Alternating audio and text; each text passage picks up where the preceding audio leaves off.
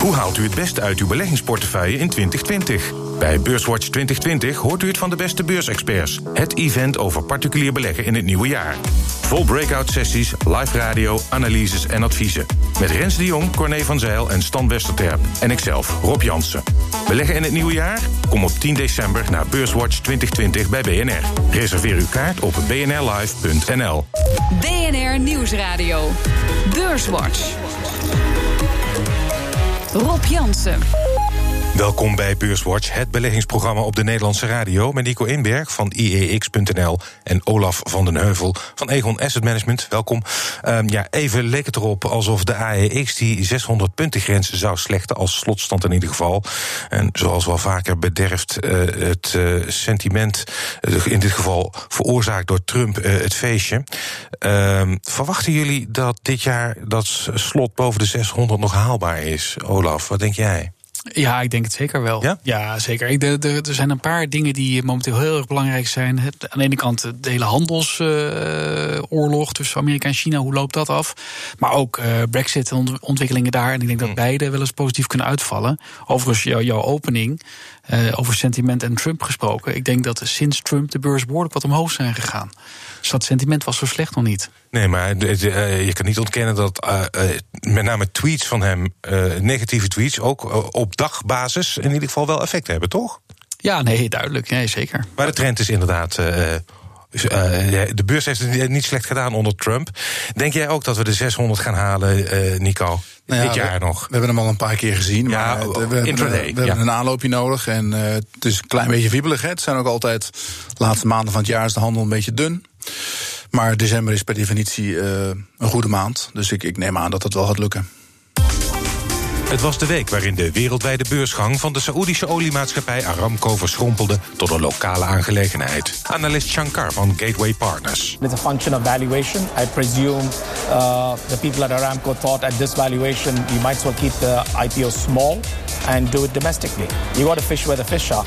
En de vette jaren voor de Nederlandse economie liggen achter ons. Dat is in ieder geval de verwachting van het Centraal Planbureau. CPB-directeur Laura van Geest. Nou, we voorzien in deze verkenning een uh, economische groei van 1,1 procent.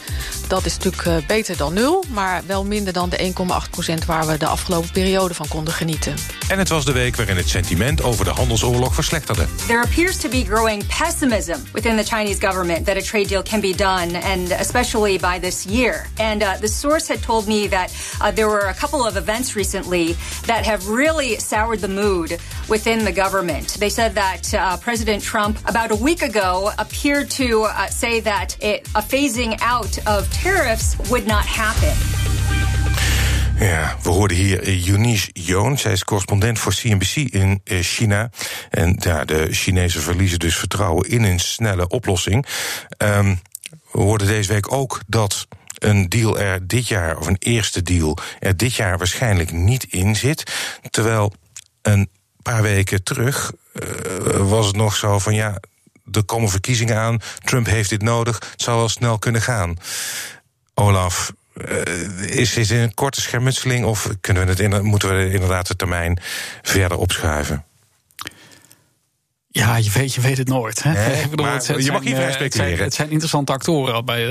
Um, kijk, ik denk, ik denk dat Trump heel, uh, heel hoopvol gestemd was. Hij begint nu terug te krabbelen en een beetje te zeggen van... Uh, wij hebben deze deal niet echt nodig. Het zijn vooral de Chinezen die het nodig hebben. Nou, die Chinezen hebben zo'n deal natuurlijk ook niet per se morgen nodig. Die denken veel langere termijn. En die weten donders goed dat het een verkiezingsjaar voor Trump aan het worden is. Um, dus die, die zullen wat gematigde stappen willen zetten. Die zullen willen zien dat er eerst wat van de tafel gaat. Dus het wordt zo'n spel, hadden we ook verwacht. Het zal nog wel door blijven gaan.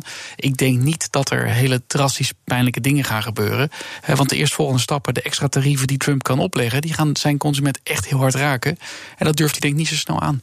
Denk jij dat ook, Nico? Ja, nou ja, je ziet een groot verschil in, uh, in de horizon van de beide. De Chinezen denken in, uh, in 50 jaar. Die hebben een lange termijnplan, echt lange termijnplan. En de Amerikanen denken tot aanstaande november. En er komen verkiezingen aan, die moet hij winnen, die wil die winnen. Dus dat, dat wordt zijn grote uh, dat wordt zijn vertrekpunt eigenlijk. Mm. En de Chinezen weten dat natuurlijk ook. Dus ik denk, de, China heeft helemaal niet zo'n belang bij zo'n uh, deal. Die laten zich echt niet uh, opnaaien. Mm. Chinezen komen ook niet naar buiten toe met nieuws. Dus iedere keer uh, Trump die wat zegt. En dat is heel vermakelijk, maar het schiet allemaal niet op. Mm. Ehm, we hoorden zojuist ook uh, Laura van Geest, nu nog directeur van het CPB, binnenkort de baas overigens bij de AFM, de toezichthouder. Um, ja, geen nul groei, maar wel veel minder groei de komende jaren.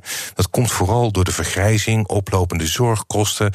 Um, Olaf, denk jij dat dit een voldongen feit is? Moeten we dit accepteren of kun je met beleid toch nog de groei beïnvloeden en positief opkrikken? Eh, nou, kijk, kijk, lange termijn is economische groei wordt gevormd door hoeveel mensen er zijn in de beroepsbevolking en hoe productief ze zijn. Uh, op lange termijn zie je dat productiviteitsgroei eigenlijk relatief stabiel is. Je kunt natuurlijk best een, een tijdelijk wonder verwachten, waardoor het wat hoger wordt. Maar meestal is dat relatief stabiel. En dan die bevolkingsgroei, ja, die beroepsbevolking die krimpt. En niet alleen in Nederland, ook in heel Europa. Ook in eh, Amerika gaat die krimpen, ook in China krimpt het. Ook in Japan krimpt het. Dus overal ligt die groei gewoon laag. Dat ga je niet veranderen. Dat hoeft niet per se slecht te zijn. Hmm. En dat is de link uh, die, die gemaakt werd van uh, de koopkracht van ouderen... die gaat wat gaat teleurstellen. Nou, ik denk dat dat niet 1, 2, 3 hoeft. Want hmm. dat heeft ook te maken met vraag en aanbod van geld... en hoe efficiënt worden goederen geproduceerd. En ik verwacht daar eigenlijk best wel positieve dingen. Dus ja, lage groei dat betekent ook dat je minder schulden wil hebben. Dat betekent dat er minder dynamiek is, hm. minder vraag naar geld ook. Um, maar het kan ook proberen of betekenen dat we wat efficiënter worden met elkaar. Nico? Ja, de grote hamvraag, met name voor, voor mensen die op de beurs zitten, is natuurlijk. Uh, als je kijkt wat er. Japan is een beetje ons voorland, hè. Die, die, die lopen een aantal jaren voor. Als je dan, dan ziet wat in Japan de centrale bank gedaan heeft, dan, dan zijn wij heel benieuwd wat eh, de centrale banken hier gaan doen. Niet zozeer in Amerika nog, maar met name in Europa, waar toch al hmm. af en toe iemand iets zegt over bijvoorbeeld het opkopen van aandelen, van ETF's. Hmm. Uh, dus ze willen die op een of andere manier de groei aanjagen, maar de groei is er nauwelijks. Er is ook nauwelijks inflatie. Ze willen inflatie aanjagen, maar dat, dat lukt ook maar niet. Uh, dus de vraag is hoe, uh, uh, hoe zulke rare boekensprongen ze gaan maken straks. Hmm. Hopen van niet. Het is gewoon dat je de centrale bank noemt. Deze week heeft Klaas Knot, onze eigen centrale bankier, een speech gehouden. En hij heeft ook dit probleem besproken. En een van de problemen die je misschien zou moeten aanpakken, is dat je, we hebben relatief in Nederland veel flexwerkers. Lage lonen, weinig baanzekerheid. En als dat, dat heet dan uh, segmentatie. Als die segmentatie minder wordt, mensen meer baanzekerheid hebben, uh, meer bereid zijn dan ook om uh, geld uit te geven, een huis misschien kunnen kopen, dat zou goed zijn voor de economie ja. Nou ja, ik denk dat daar. Uh, ik denk dat de Klaas Knot vaak gelijk heeft. En, en hier heeft hij ook wel degelijk een punt. Uh, kijk, wat je hebt, als je, als je zo'n klein, relatief kleine beroepsbevolking hebt, dan is de groep actief in de economie is relatief klein vergeleken met de groep inactieve. Dan is de vraag naar geld ook relatief klein. Tegelijkertijd zien we dat iedereen zich helemaal suf spaart. Hm. Uh, want je de toekomst, oeh, je pensioen, want die rente wordt maar lager. Dus iedereen spaart zich suf ondanks dat die rente helemaal niks is. Dus eigenlijk de vraag naar geld is het probleem.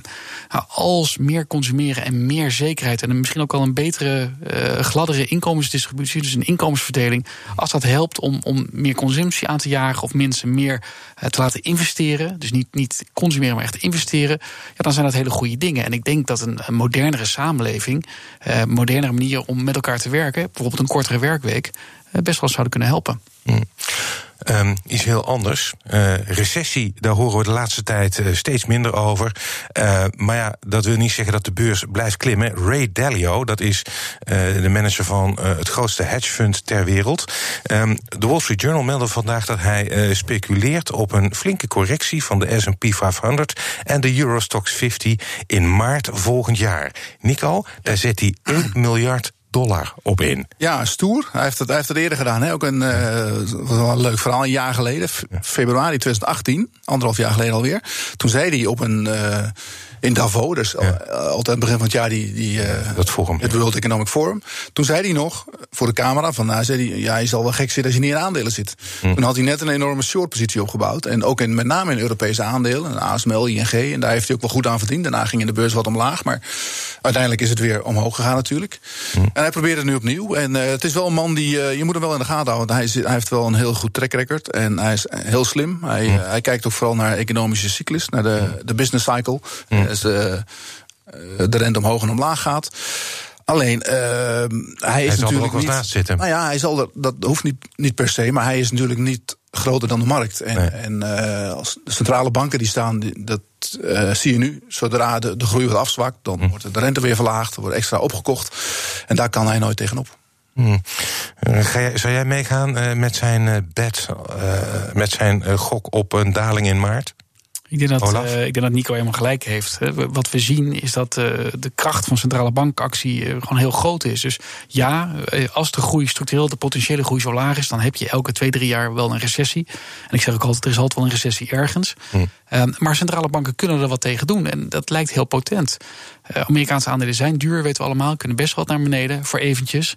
maar ja, het is net zoals dit jaar, het kan heel hard omhoog. En dan is dat een herstel van de maanden daarvoor. Dus op lange termijn verwacht ik niet heel veel van aandelen. 6, 5, 6 procent denk ik op lange termijn. Maar het kan best wel even knetteren. Zometeen dan praten we verder over de beurs en economie. Onder andere over de strijd om maaltijdbezorger Just Eat. BNR Nieuwsradio.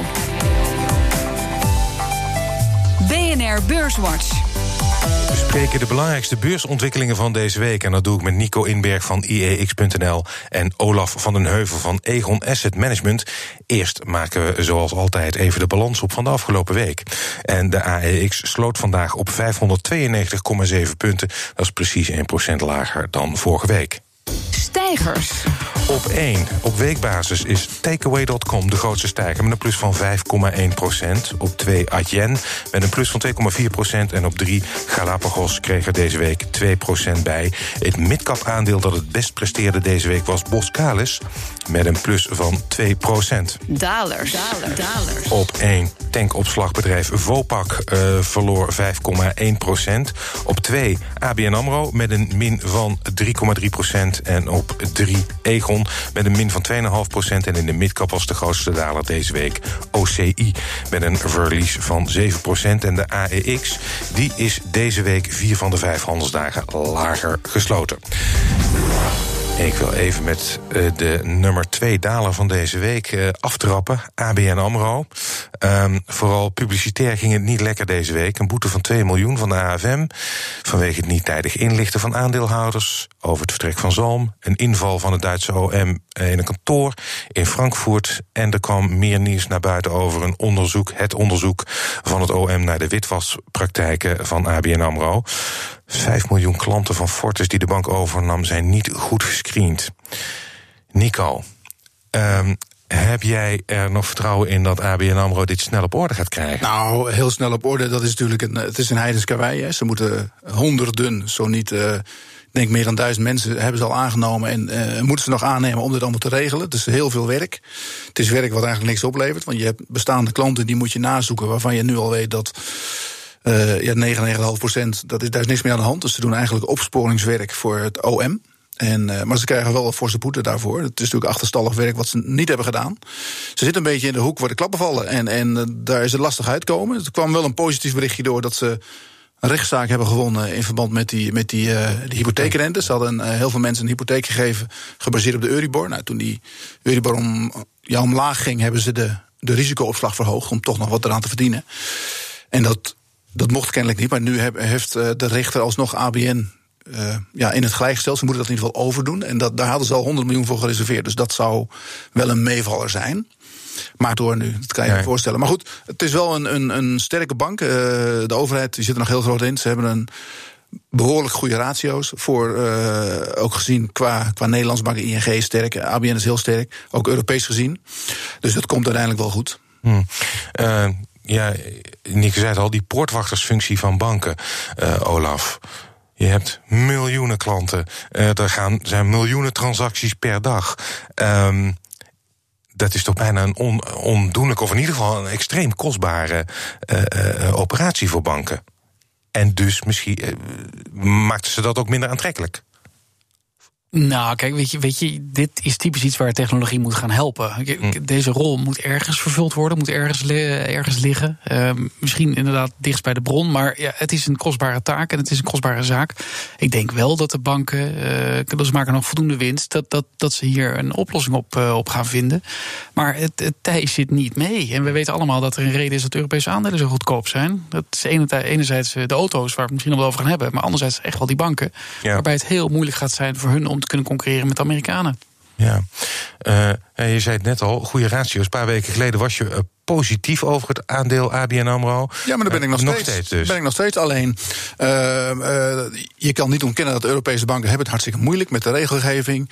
Uh, de lage rente is natuurlijk een probleem. Nou, je ziet bij ABN ook dat de dividend wordt waarschijnlijk uh, verlaagd. Dat is nog niet ingeprijsd, maar dat gaat natuurlijk wel gebeuren. Ze hebben daar heel goede afspraken over intern dat ze 50% van de winst uitkeren aan dividend. Nou, die winst die gaat wat omlaag, dus dat dividend wordt lager. Maar dat is helemaal niet erg, dan heb je nog steeds 6% of 7%. Dus, uh, en uiteindelijk gaat hun, hun uh, de, de, ja, is het de bedoeling dat hun verdienmodel wel overeind blijft. Um, wat ik altijd uh, interessant vind in Beurswatch uh, zijn uh, overnamegevechten. En Just Eat is een mooi voorbeeld daarvan. Britse maaltijdbezorger. Twee Nederlandse beursfondsen, en niet de minste, Prozus en Takeaway, hebben een bod uitgebracht. Prozus in contanten en Takeaway betaald in aandelen. Um, dat bod van Takeaway dat leek te mislukken vanwege de lage koers van Takeaway. Maar sinds het bod van Prozus is die koers gestegen met zo'n ongeveer 18 procent. Um, Nico, welk bod heeft jouw voorkeur? Nou, ik hoorde jou toevallig van de week op de radio bij uh, Roos Abelman daarover. Toen die wilde met jou een weddenschap aangaan. Ja. Dat dorst je niet te doen. Ja. En dat is denk ik goed ook, want ik denk dat Takeaway inmiddels nu met die gestegen koers uh, de beste kans heeft. Omdat, kijk, die, die aandeelhouders van Just Eat, die moeten een beslissing nemen. Die moeten ja. kiezen of ze geld willen, of dat ze willen doorinvesteren in de nieuwe uh, entiteit. He, dat is eigenlijk is het een fusie. Ja. nou ja, als, als, je, als je nou denkt dat die die nieuwe fusie, dat die heel veel kans van slagen heeft. En ze, krijgen een hele sterke positie. Takeaway heeft Duitsland hebben ze al hebben ze gewonnen. Ze zijn in Nederland sterk al en ze zijn aan het uitbreiden overal. Hebben ze Engeland erbij. Dus dan zou je zeggen dat is een hele sterke partij die, die uh, met goede toekomstperspectieven. Nou. Wat ze gedaan hebben is dat uh, heeft niet zelf, maar een, een, een deelneming van hun. Die had aandelen takeaway, die hebben dat verkocht, uh, op de markt gedrukt om die, die koers omlaag te krijgen. Maar daar zijn ze nu mee gestopt. Dus die koers is nu weer op niveau. Dus dat bod van takeaway is nu ongeveer is nog ietsje lager dan het bod van Prozus. En die betaalt natuurlijk wel cash.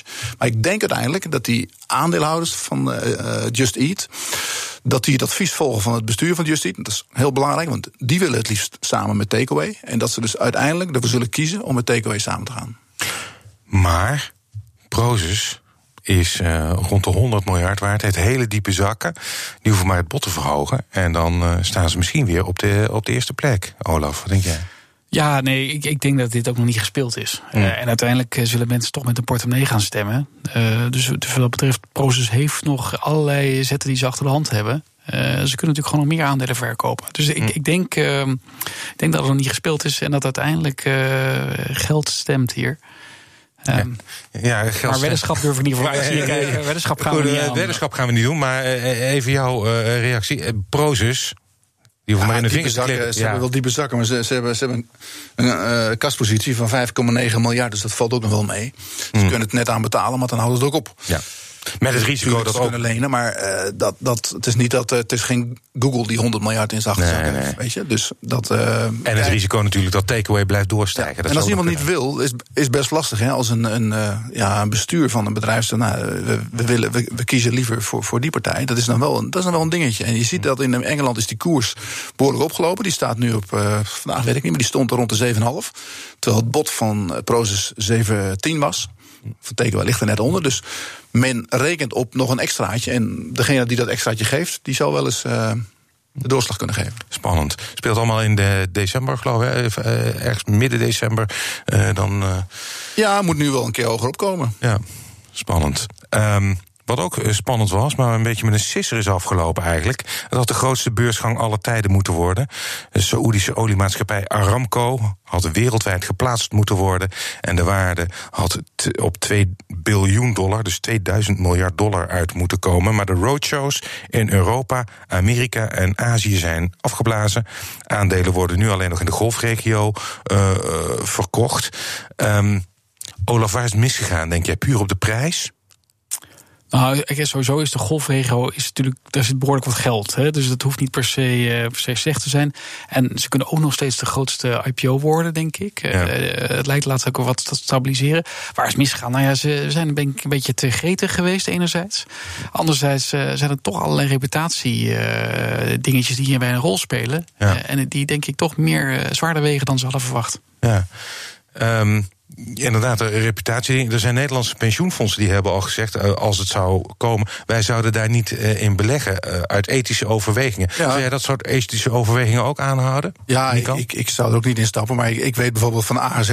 Ik weet niet ja. hoe, hoe Egon doet, Olaf, dat kun jij misschien beter zeggen. Maar ASR heeft al gezegd dat ze niet eens beleggen in Shell. Ja. Nou, ja, laat staan in, in, in Aramco. Dus er komt nog bij dat, dat het bijvoorbeeld het dividendrendement bij Shell is een stuk hoger. Is, mm. 6,3 en bij Aramco is het 4,5.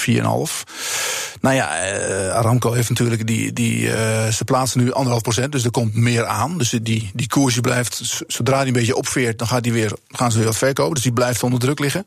En je hebt daar natuurlijk niks te vertellen. Dus dat heel veel mensen willen helemaal niks te maken hebben met Saudi-Arabië, met, met uh, mm. hoe men daar met zaken omgaat. Mm. Um, we zijn alweer bijna aan het einde van de uitzending. En dat betekent dat daar waar de luisteraar met smacht op wacht is, wacht is de tip voor de luisteraar. Olaf, wat is jouw tip voor de luisteraar deze week? Ja, deze week wordt het uh, Samsung. Samsung. Uh, ja, waarbij we constateren dat uh, A, het bedrijf niet heel duur is momenteel.